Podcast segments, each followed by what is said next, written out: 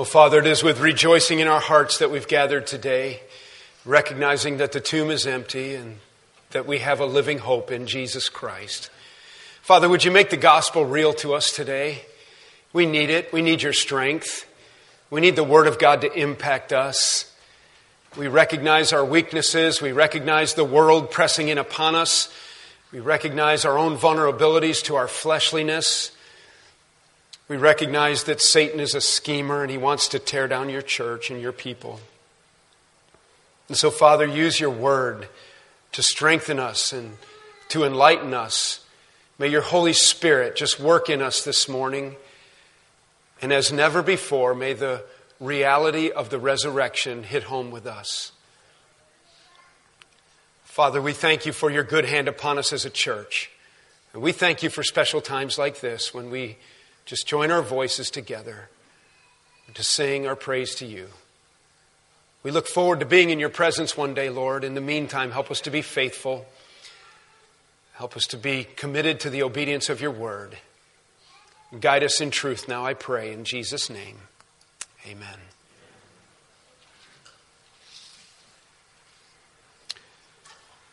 Jeremy was born with a twisted body and a slow mind.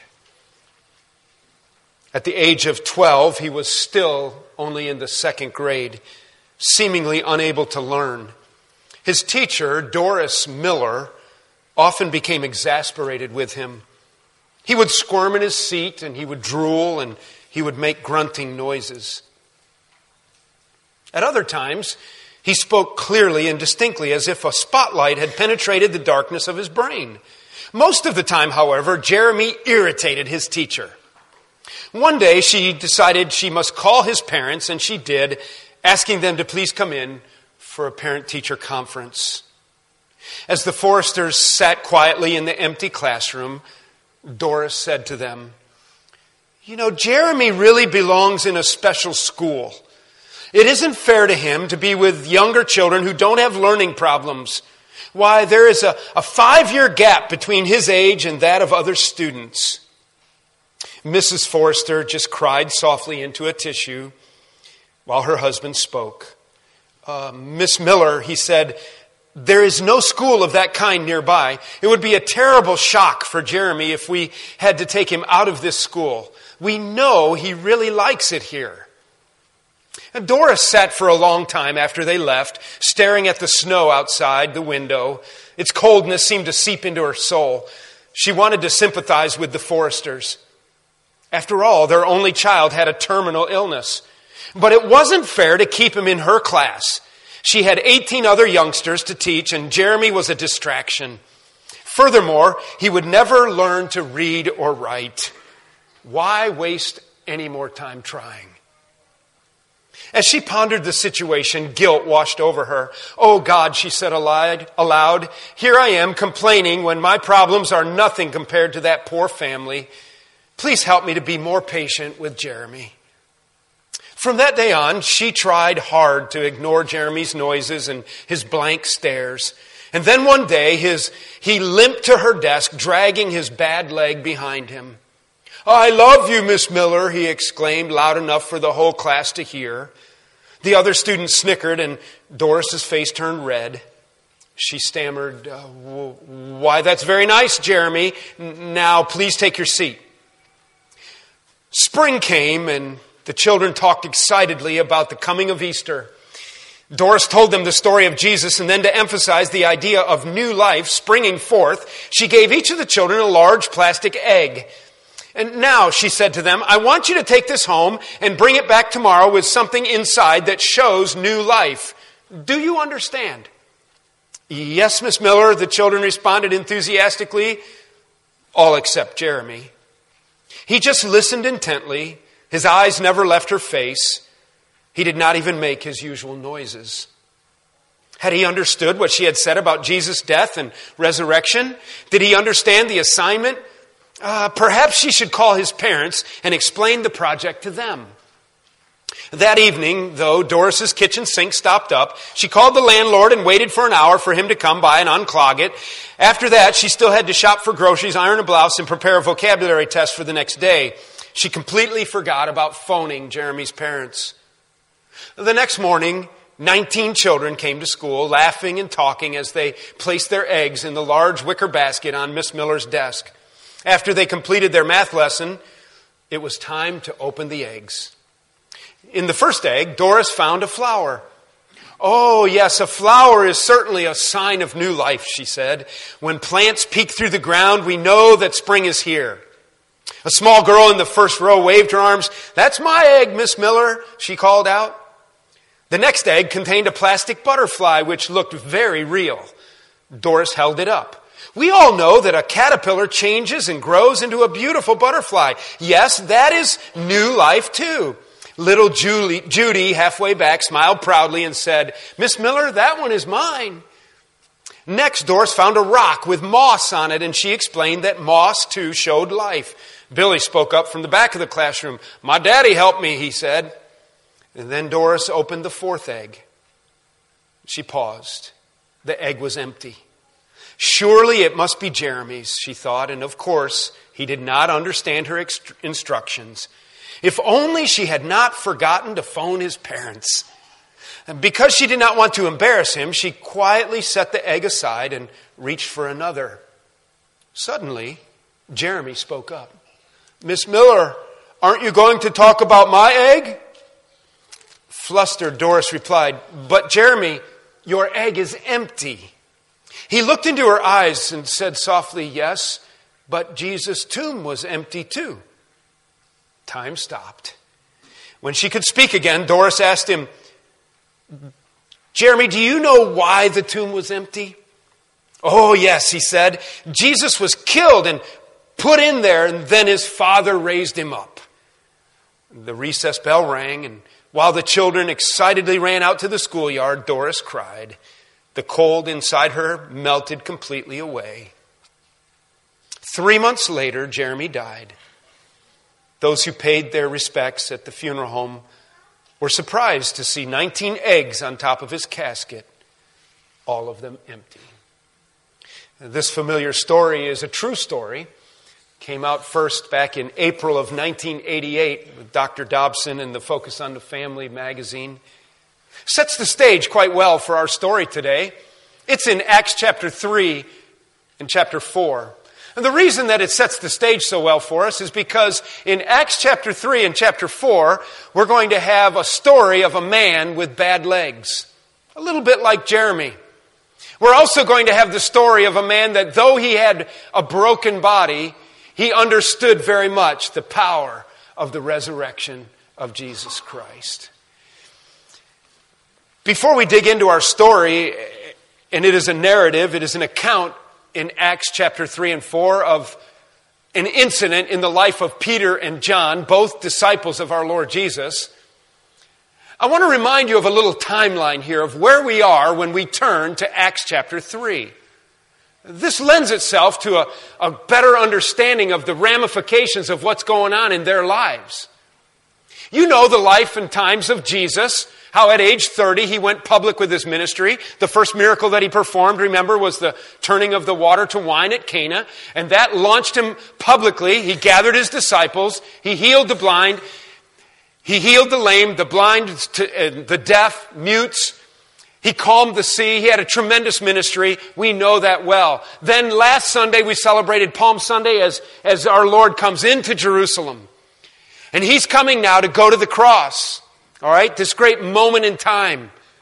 They think they're going to kill him, but he's going to give himself away.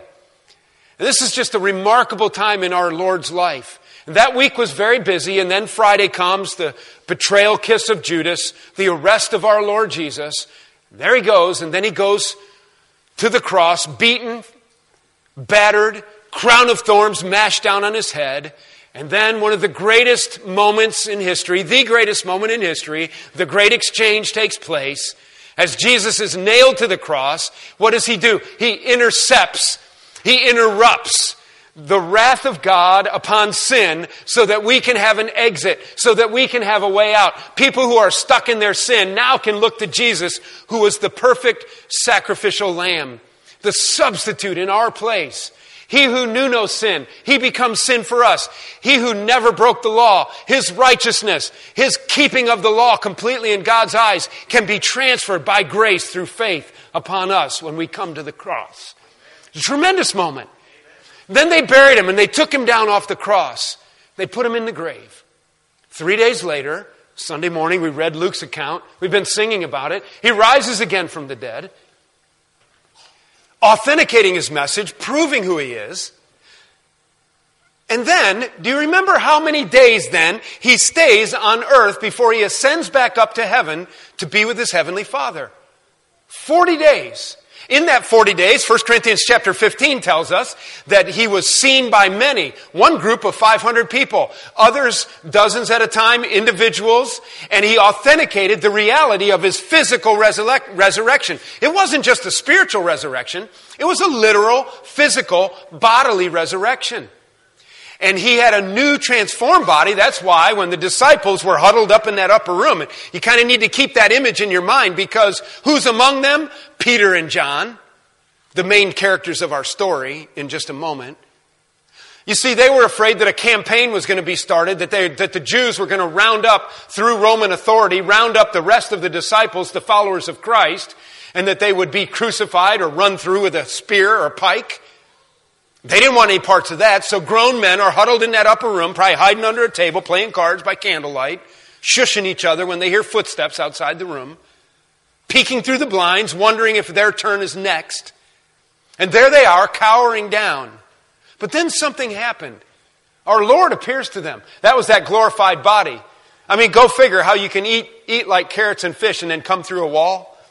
I don't know why the carrots didn't get stuck on the outside of the wall, but there he is in among them, right? And that's when he shows himself to them. Thomas wasn't with them. A week later, he's with Thomas. Thomas, take my hands, takes my side, touch me. Let me show you, this is me. You can't blame Thomas for being like, I don't get this. It's incongruous. It doesn't fit what we understand to be reality. And so it was that Thomas was able to authenticate his faith by touching Jesus. In that very same passage in John 20, Jesus looks at Thomas and says, Stop doubting and believe. He said, Because you have seen me, you have faith. Greater are those who have not seen me and have faith than those who have seen me. That's us. A greater faith. You believe it to be true. And so for 40 days, Jesus shows himself to his disciples. He continues to teach them. And on that sea, on the sand, on the sea by, by Galilee, that's where he restored Peter. Remember? Peter who had denied him three times.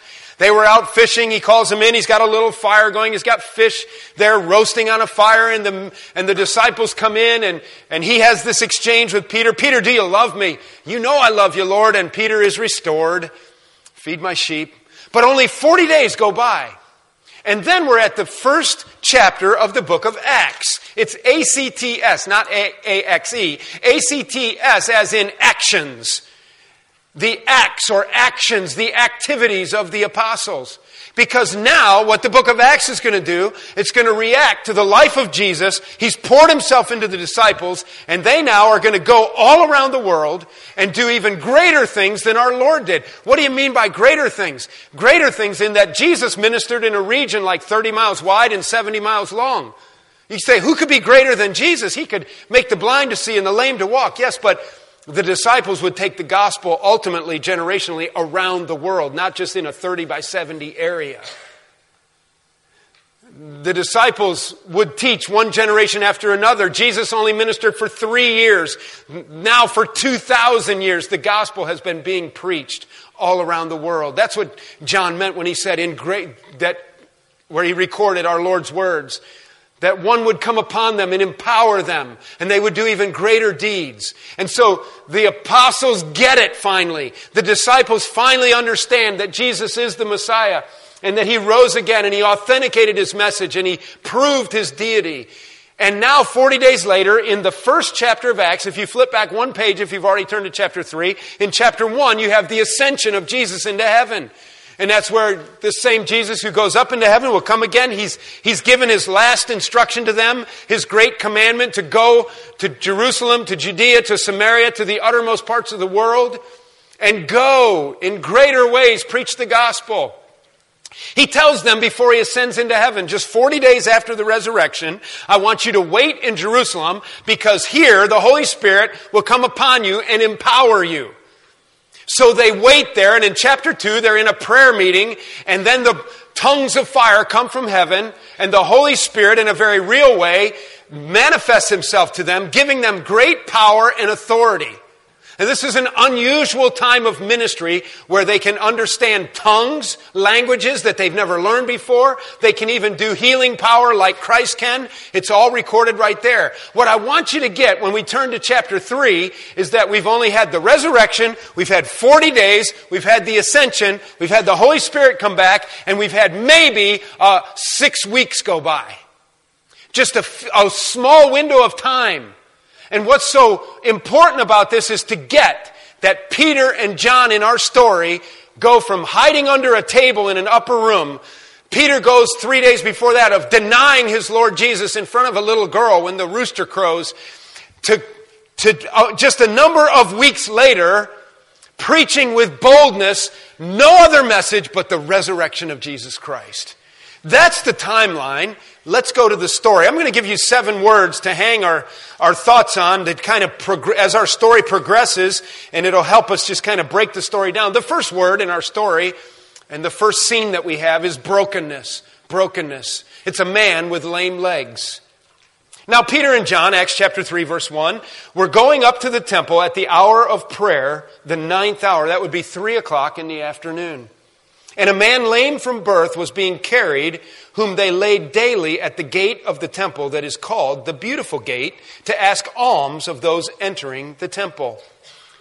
Seeing Peter and John about to go into the temple, he asked to receive alms. You got the scene. If we were familiar with this temple, we would know that exactly where the beautiful gate is. The gates had names, and this was the gate beautiful.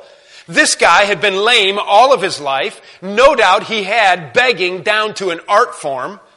I would if I were him. He knew how to find that right spot at the gate where the most people were coming into the temple, uncover those old scrawny broken legs, lay him out there. He had been lame since birth. He knew no other body. He had his can, probably threw a couple pebbles in it, shake it up, make it sound like some coins. Alms for the poor, alms for the poor. And here come Peter and John. The first thing that we see in the story is brokenness. We notice right away that Peter and John respond with word number two kindness. Kindness. Seeing Peter and John about to go into the temple, he asked to receive alms. Verse 4 And Peter directed his gaze at him, as did John, and said, Look at us. That's an interesting detail. We don't know what Peter saw and John saw when they looked into his eyes. We're going to learn later in our story that this man's faith in Jesus is what healed him. What I think happened in that little transaction of gaze is that Peter stared into his eyes to see what kind of request this was from what kind of a man this was. You see, you have to remember that this man was a contemporary of Jesus. He was almost the same age as Jesus.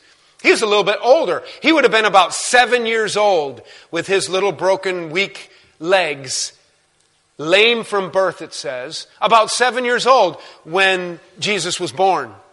As he grew, 30 years later, he would have been th- maybe 37 years old. We don't know exactly how old he was, but he was a little bit older. I'm thinking of him as about 40. And so this man was a contemporary of Jesus, maybe a little bit older. He had heard about Jesus and he had heard of the healings of Jesus. It is even possible that from his spot where he sat begging, he had watched Jesus heal people. But he had never been able to get our Lord's attention. It's possible. That's all speculation. But he evidently knew that Messiah had come. He knew the news. We know that. No beggar on the street would not hear of all the things that had been happening, happening throughout Jerusalem and Judea. And so here he was, on God's timetable, ready to be healed. You know, sometimes we get pretty disappointed in Jesus, don't we? We talked about that last week. God, you just don't do things the way I want you to do them. We don't like that. Sometimes God has things going on that we don't know anything about, and it's a time to just trust Him. Wait and see what God is going to do. Don't get angry with God. He's in control. And this man may be frustrated, but also an, a man who understood that Jesus could heal him. Maybe all that in that transaction of eyes happened with Peter. He saw his faith in his eyes. Here's the kindness that Peter shows. See, uh, verse 5. And he fixed his attention on them, expecting to receive something from them. But Peter said, I have no silver and gold, but what I do have, I give to you. In the name of Jesus Christ of Nazareth, Nazareth, rise up and walk. What a great moment. Wouldn't you love to have been there? Now, Peter didn't have any money. That's not a surprise. He'd been following Jesus around for three years. He hadn't been fishing. He went fishing and he caught 153 fish or something, the one account tells us, when he said, I go a fishing. And they didn't catch anything all night till Jesus said, throw your net on the other side. So he hadn't been fishing much. He didn't have much cash. His pockets evidently really were empty. Furthermore, what good are a few coins when you've got resurrection power to offer? He looks at this guy. He says, I don't have any gold or silver, but what I do have, I'll give you. He takes him by the hand and he says, Rise up and walk. Notice what happens. Verse 7 He took him by the right hand and he raised him up, and immediately his feet and ankles were made strong. And leaping up, he stood and began to walk, and he entered the temple with them, walking and leaping and praising God. And that's a subtle reminder by the writer that Isaiah and the prophets had predicted that you will know Messiah and you will know his ministry by the lame walking and leaping and praising God. It was prophesied. And all the people saw him walking and praising God. So all the people of the community knew this guy. There were no surprises here. They had seen him sit here for years. They understood exactly who this guy was. They had seen his bony, shriveled up, lame legs and his bony feet and ankles and toes. He understood, they understood this guy couldn't walk. And now they know exactly who they're looking at. And this guy, like a leprechaun, is dancing and jumping and kicking up his heels and yelling and shaking his fist in the air and probably doing chest bumps with people. Immediately healed. Wouldn't you? Never been, never walked before. Never walked before. And all the people saw him walking and praising God. Notice that he's not praising Peter and John. He's praising God. I think that's what Peter saw in his eyes. And so it says, and he recognized him as the one, and the people recognized, verse 10, recognized him as the one who sat at the beautiful gate of the temple asking for alms. And they were filled with wonder and amazement at what had happened to him. I guess so. Wonder and amazement, verse 10. Verse 11, while he clung to Peter and John, all the people, utterly astounded, ran together to them in the portico called Solomon's. It was a big patio area, maybe some steps off to the side, and Peter, our third word, begins to witness. He's a preacher. He's got a living illustration of the power of Christ, this lame guy that the whole community knows, who's dancing around on whole, strong, muscular legs now, and the, the word just spreads like wildfire, and people go nuts, and they just come rushing in.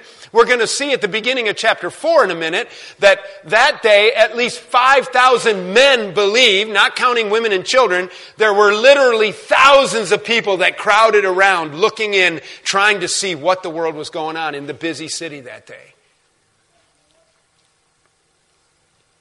Here's Peter's witness. And while he clung to Peter and John, verse 11, all the people, utterly astounded, ran together to them in the portico called Solomon's. And when Peter saw it, he addressed the people. He's going to preach now. All right, now just remember this. It was only a matter of a few months, extended weeks, certainly less than a year, that Peter had stood on that night that Jesus was betrayed and he had said when a little girl spoke to him, I think you're one of those Jesus followers. And he said, I am not. I swear it on my mama's grave and the gold in her teeth. I don't know the man. I don't know. And uh, one of the gospel accounts tells us he looked and he made eye contact with where Jesus was. You imagine that moment? You remember, this is the same Peter on the night that he was betrayed. This is the same Peter who, when the Lord Jesus looked at him and said, Peter, tonight before the rooster crows three times, you're going to deny me. Peter said, You don't understand. Not me. I will never deny you. Never. And he showed it up there in the garden when Judas, filled with the devil, comes to betray Jesus, bringing the Sanhedrin and, and the temple guard with him to, to turn Jesus over, kisses Jesus on the cheek. What does Peter do when they start grabbing Jesus and roughing him up and wanting to tie his hands behind his back? Peter whips out this sword that he had come up with at a yard sale. He's a fisherman. Starts flailing the thing around, and before Jesus can shut him down and say, Peter, we don't fight that kind of battle. Peter, you don't understand. Our battle is not a physical battle, it's spiritual.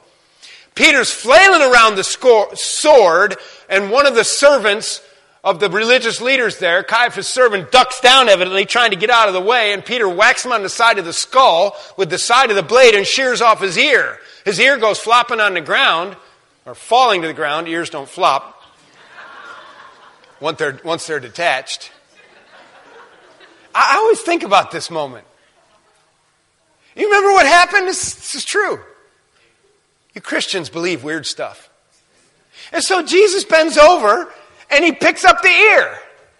Now, the ear had to have like little leaves and dirt and stuff, right? I think Jesus blew it off. And he stuck it back on. That's what the Bible says. He stuck his ear back on. And those guys were so bodacious that they still arrested Jesus. I mean, you think really, really highly of yourself. That when Jesus, you watch an ear get cut off and you watch Jesus stick it back on right in front of your eyes, and you still think you know better than he knows? Instead of falling on their face, they arrest him. He demonstrated his deity right in front of them. Right in front of them. They were so blind. You know, when you're blind in your sin, you don't see anything. You, you don't think Jesus knows anything. You don't think Jesus has done anything for you. When you're blind in your sin, you can't see the obvious right in front of you. That's a scary place to be. See, only humble people come to God. Proud people never come to God. Proud people hate God for interrupting their lives. Well, there he is. Peter, who had recently been afraid, denying his Lord, hours after that, wiping off the ear, here he is in Acts chapter 3 now, getting ready to preach to the very same people who had crucified Jesus, the crowds. Look what his witness is. They're utterly astounded. Verse 12, and when Peter saw it, he addressed the people.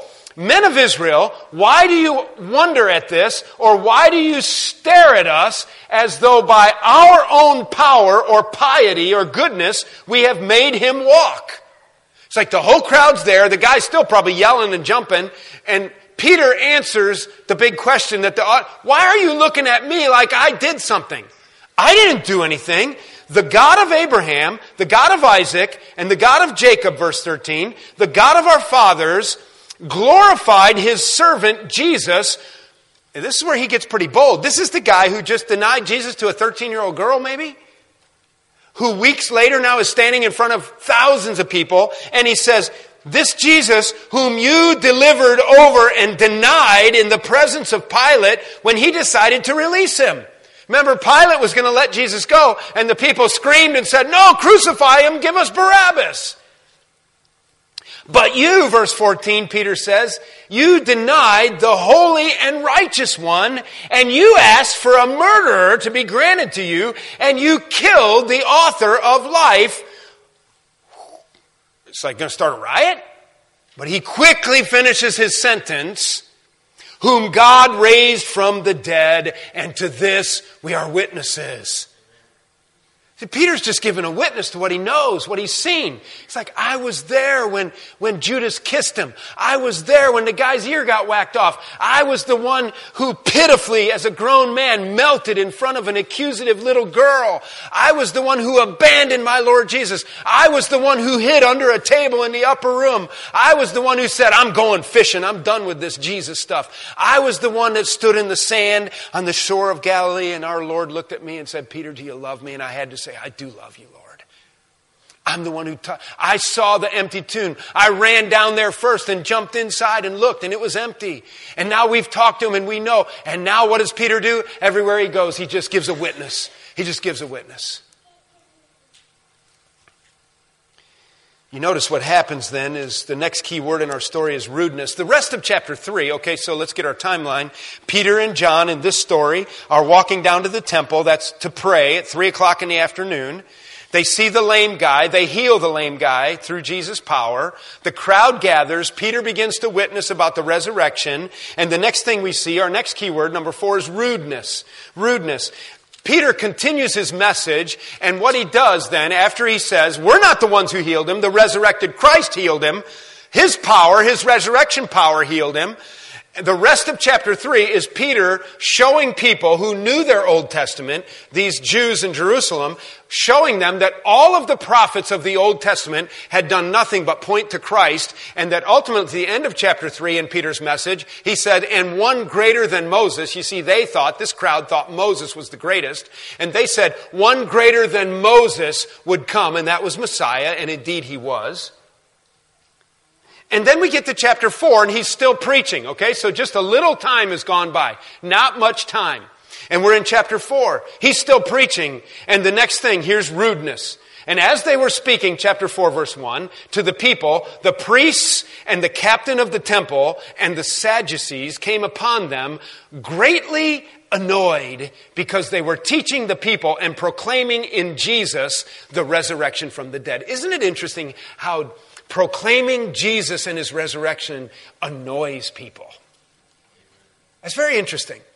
It is interesting to me, by the way, that though they were rude and they resisted Peter, they could not refute Peter. Why couldn't it? Because Peter was there. Peter had seen it. Peter had touched Jesus. Peter had been with Jesus. Peter watched him go up into heaven. Peter knew it was real.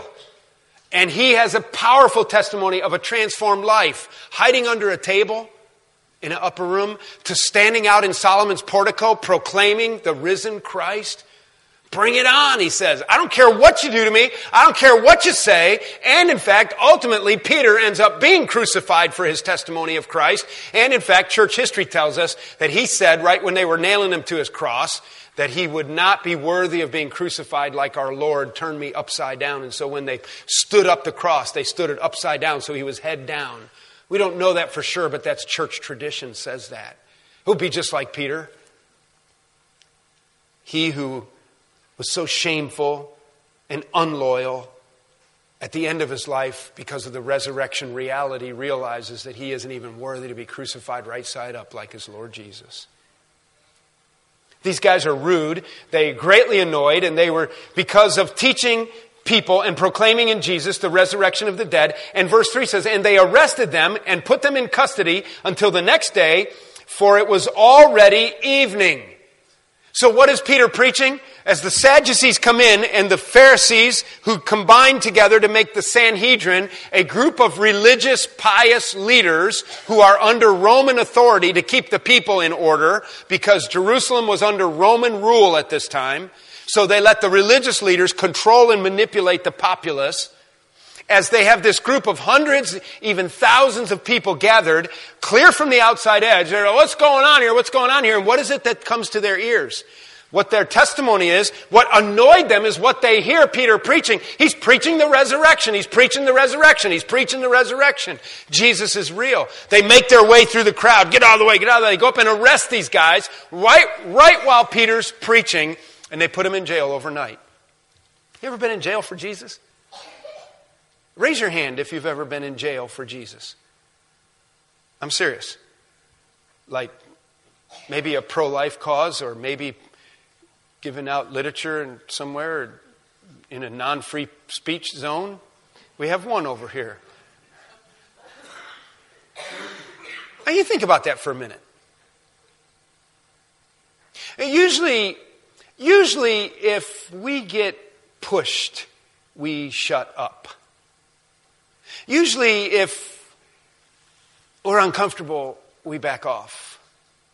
And you know that Peter He's like, I'm just telling you what I know. You can't shut me up. Rudeness is interrupted by progress. Look at verse 4. But many of those who had heard the word believed, and the number of the men came to about 5,000.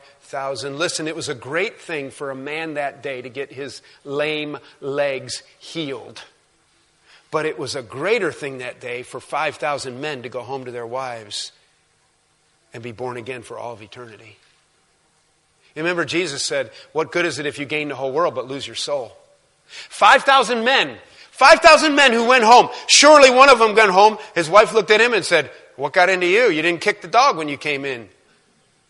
You didn't snap at me. And You didn't yell at the kids. What got into you? I'll tell you what got into me. Jesus got into me. 5,000 men's lives were transformed. 5,000 men had eternity with Christ guaranteed through faith in the resurrected Christ. That is a powerful moment. That is progress for the church. Peter then, the next morning, after being in jail overnight, the next morning, Peter and John are brought out in front of the Sanhedrin, these religious leaders. Look at the rest of the story. We're almost done with it. Verse 5, chapter 4. On the next day, their rulers and elders and scribes gathered together in Jerusalem with Annas the high priest and Caiaphas and John and Alexander. We don't really know who John and Alexander are, but we do know Annas and Caiaphas. Remember those guys? Those are the guys who crucified Jesus. And by the way, I forgot to tell you that part of the reason the Sadducees were so upset with Jesus preaching the resurrection, with Peter preaching the resurrection of Jesus, is because they were theological liberals. They didn't believe in the resurrection of the dead. They didn't believe in a spiritual life hereafter. They were very physical. They believed that if they could figure it out, it was true, and if they couldn't figure it out, it wasn't true. They were kind of a Gnostic type religion. They would be the equivalent of theological liberals today who don't believe the Bible means what it says. It's like, well, yeah, that doesn't mean that. Well, how do you know? Well, because I made it up what it means. Well, if words mean anything, well, the words don't mean that. They say, you can't believe in a resurrection. Well, yes, I can believe in a resurrection. I saw a resurrected Jesus. No, no, no, there's no such thing as a resurrection, and we'll put you in jail for saying it. Talk about freedom of speech, right? Freedom of religion. So they get Peter and John out with Annas the high priest and Caiaphas, these same birds. And verse 7 And when they had set them in the midst, they inquired, Okay, by what power or by what name did you do this? Then Peter, filled with the Holy Spirit, said to them, Rulers of the people and elders, if we are being examined today concerning a good deed done to a crippled man, by what means this man has been healed, let it be known to all of you and to all of the people of Israel that it was by the name of Jesus Christ of Nazareth, whom you crucified, whom God raised from the dead. There's the, the resurrection again. By him, this man is standing before you well. This Jesus is the stone that was rejected by you. People love to reject Jesus. The builders, which and this has become the cornerstone of our faith, though. And now here's our final, our number six word, uniqueness. And there is salvation in no one else, for there is no other name under heaven given among men by which we must be saved. Now, what did he just say? You got to be kidding me. Peter's standing in front of the Sanhedrin. He's standing in front of the very guys who crucified Jesus, who had the kangaroo court on Good Friday night, who directed the Roman soldiers to nail him to cross, who fomented the crowd up to holler for Barabbas. That's who he's standing in front of. He's already been in jail all night, probably in shackles. And they say, okay, Peter, tell us once and for all, by whose name did you do? They're giving him an out. They're kind of saying, okay, you can just kind of fudge this thing over and get out of here. And Peter, filled with the Holy Spirit, because Jesus said, don't worry when you're in front of the court. Luke 21. So when I leave, and when you're testifying for my name, and you even become prosecuted for your faith, don't worry, the Holy Spirit, through the Holy Spirit, I will tell you what to say. Peter, filled with the Holy Spirit, comes up with this powerful line. He said, You guys rejected him. You killed him, but God raised him to life. And then in verse 12 he said, Furthermore, there is salvation in no one else, for there is no other name under heaven given among men by which we must be saved. There's the uniqueness, the exclusivity of the gospel of Jesus Christ. Listen, there is not a more politically, socially incorrect message than that one right there. Are you kidding me? You sit in your lunchroom with a cup of coffee. You sit in your office complex with, a, with your office people. And you get into a conversation on religion. And they start talking about all the things that they think. And, and like many people, they always make up their own faith. They, they make it up. Like if you ask them, why do you believe? Well, I read this book once when I was in college and I really believe this stuff. Eh, so you're kind of putting it all together, making it up. Yeah. It's not in the Bible. Oh, the Bible's a good book, but I don't believe it. It's not for me. It's for you, but it's not for me. Then, about this time of the conversation, you say, by the way, do you know that, if you want to really be radical, you say, you know that you will not go to heaven believing what you believe. By the way, you're condemned to hell. oh. oh, by the way, Jesus said, I am the way, the truth, and the life, and no one comes unto the Father but by me. That's where Peter heard it first. So Peter now is saying, there is salvation in no one else. There is no other name under heaven given among men whereby you must be saved. There are not many roads that lead to heaven. There is only one road that leads to heaven. It is based on the truth and the reality of the resurrection of Jesus Christ. And on that authority and the authority of the Word of God, you say it. Don't say it snotty, but you get into a conversation like that and see how many friends you have at the end of the day. They don't like this stuff. We're pretty comfortable here because by and large, you know, we're all kind of dressed and in our right mind and cooperative and we're trained to be quiet and be still. It's possible that even on the inside right now, somebody's screaming like, you gotta be kidding me. One way to heaven? Yeah, there's only salvation in one person. That's Jesus Christ. Why? Because He's the one that substituted in for sinful people who couldn't save themselves. That's the uniqueness. We end the passage by seeing the boldness Verse 13, now when they saw the boldness of Peter and John and perceived that they were uneducated, common men, they were astonished and they recognized that they had been with Jesus. Can anybody ever tell hanging around you that you've been with Jesus? These guys had a boldness because they had been with Jesus. Powered and fueled by the resurrection.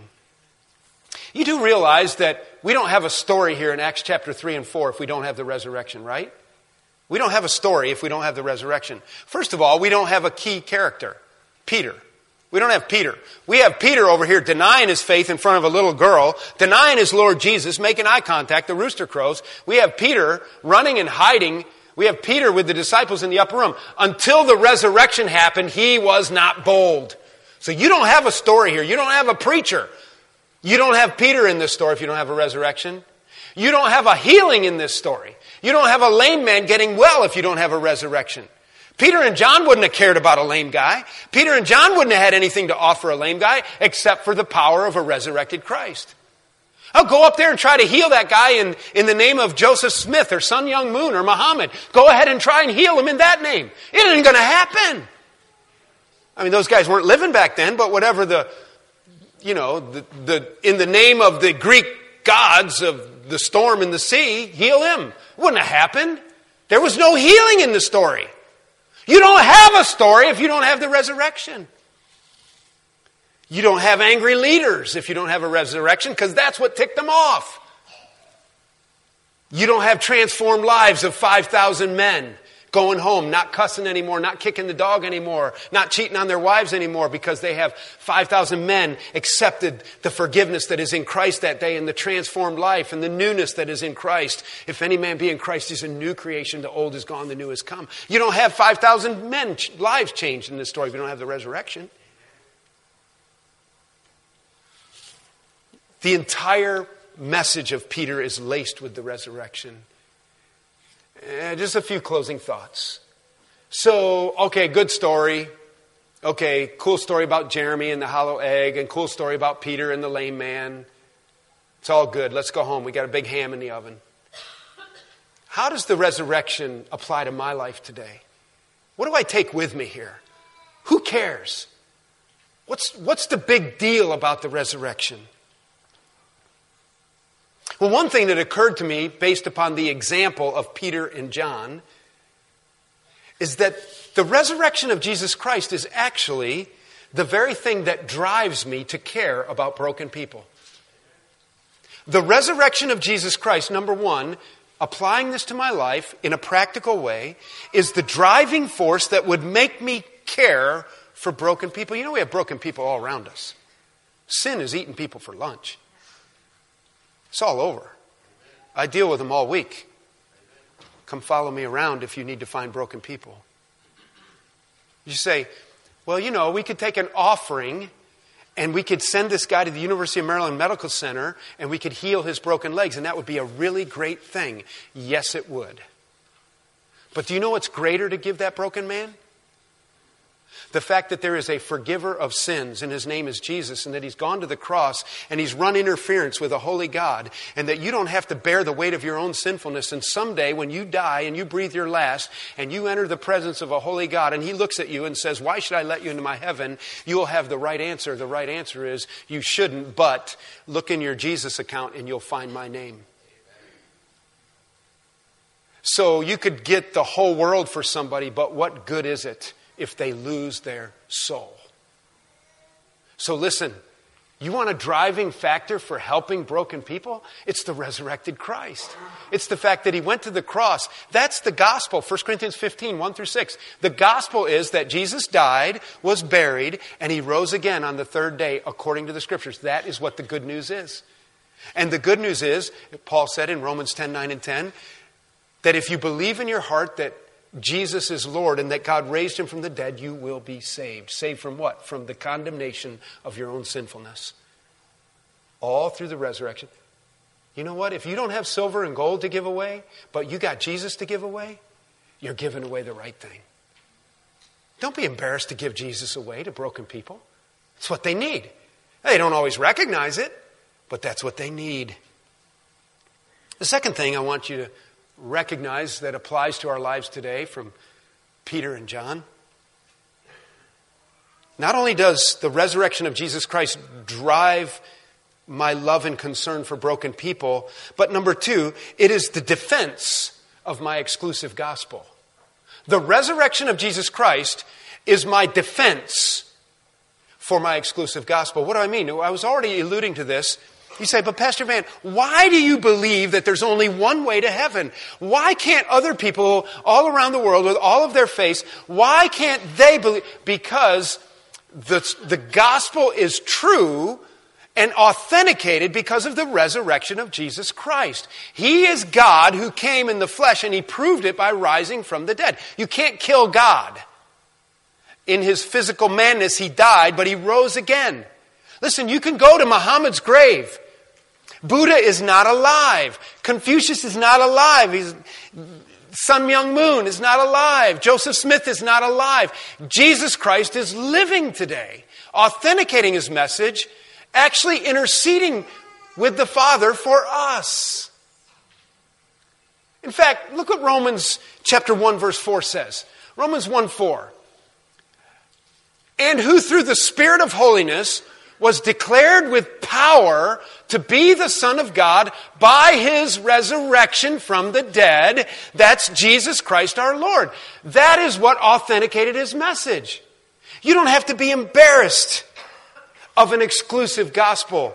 There is salvation is found in no one else, no other name under heaven. Why? Because the resurrection of Jesus Christ proved that his words are true. That you can't have truth systems that conflict. There's only one, one truth. Truth, by definition, is true, it's not multiple. Look at 1 Corinthians 15, verse 14 says. And if Christ has not been raised, our preaching is useless, and so is your faith. Why? Because you're trusting in somebody who just died. It was bogus. He, it's not the truth. And so the resurrection of Jesus Christ is the very thing that authenticates our faith. You do not have to be embarrassed, Paul said in Romans 1:16, for I am not ashamed of the gospel of Christ, for it is the power of God unto salvation. You see, it's true. You don't have to be embarrassed. You don't have to be obnoxious. You don't have to be rude. You want to be gracious and kind. I think for the most part Christians are. I don't think Christians are the one going around killing people right now, blowing up churches in Nigeria. The Christians are getting blown up. What is it about Jesus that is so polarizing? He's the one who came, died on the cross for your sin. All you have to do is come to the cross and repent, forsake your sin. Ah, I think that's it. We don't want to give up our sin, we want to make up our own rules. The resurrection of Jesus Christ is my defense for this exclusive gospel. Why do I believe there's only one way to heaven? Because there's only one Savior who rose from the dead and did what he said he would do. Finally, like Peter and John, how does the resurrection apply to my life? I think ultimately it defines my life and my testimony. Not only does it drive me in concern for broken people, not only does it defend my theology of, a, of an exclusive gospel, but it defines my very life and testimony. What do I mean by that? If it weren't for the resurrection of Jesus Christ, what would define Peter's life? The defining moment of Peter's life would be his betrayal of our Lord Jesus to a young girl. Enter the resurrected Christ, and you now blot away all of the stupidity of the past. How many of you have moments in your past that would be defining moments of your life if it weren't for the saving power of the resurrection of Jesus Christ? You wouldn't be here today. You wouldn't be known for what you're known for. You would be known for snorting coke or getting drunk or carousing, or you'd be known for all kinds of things that are represented in sin. That's what you'd be known for. But enter the resurrected Christ, and one day the, the lights turned on and you understood that you had a Savior from your sin. And you could come and you could pour it all down at the cross, and He paid the penalty for that sin so that by grace, through faith, you could just receive His forgiveness. That now defines you. If you are a Christian, the resurrection of Jesus Christ is what defines your life and testimony. You might not think of it that way, but it's true. Let's bow in prayer. Before I close in prayer, would you just ask yourself today where you are in your position of faith in the resurrected Christ? Maybe it's a day where some Christians need to stop being embarrassed of Jesus. He seems to be the unacceptable prophet out there these days. Don't walk around with a chip on your shoulder. Have a loving concern for broken people. Be boldly courageous for the gospel that is made real through the resurrection. Stop being embarrassed of Jesus. Maybe right now you need to, you need to ratchet up your commitment level to Christ. Others of you, maybe you don't realize you're need for a Savior. You need, uh, you need to go to the cross because that's where Jesus paid the price for your sin. You've never acknowledged it. Listen, I'll tell you something. Jesus is not out to ruin your good times, He's out to bring you life, life more abundantly. He might be out to get rid of some sin out of your life, but He'll bless your life. But only humble people come to the cross. Only people who recognize their sinfulness and their brokenness spiritually come to the cross. Maybe that's you today. What a great day to put your faith and trust in Christ. If you believe in your heart that Jesus is Lord and God raised him from the dead, you'll be saved. You can tell God that right now in the quietness of your own heart. And so, Father, we commit ourselves to you, grateful for the testimony of Peter and John grateful for the great resurrection of Jesus Christ. Father, encourage us as we go, as we're with families, and as we feast today, and as we have this holiday weekend. May the resurrection of Jesus Christ be more real than ever before. In Jesus' name I pray. Amen.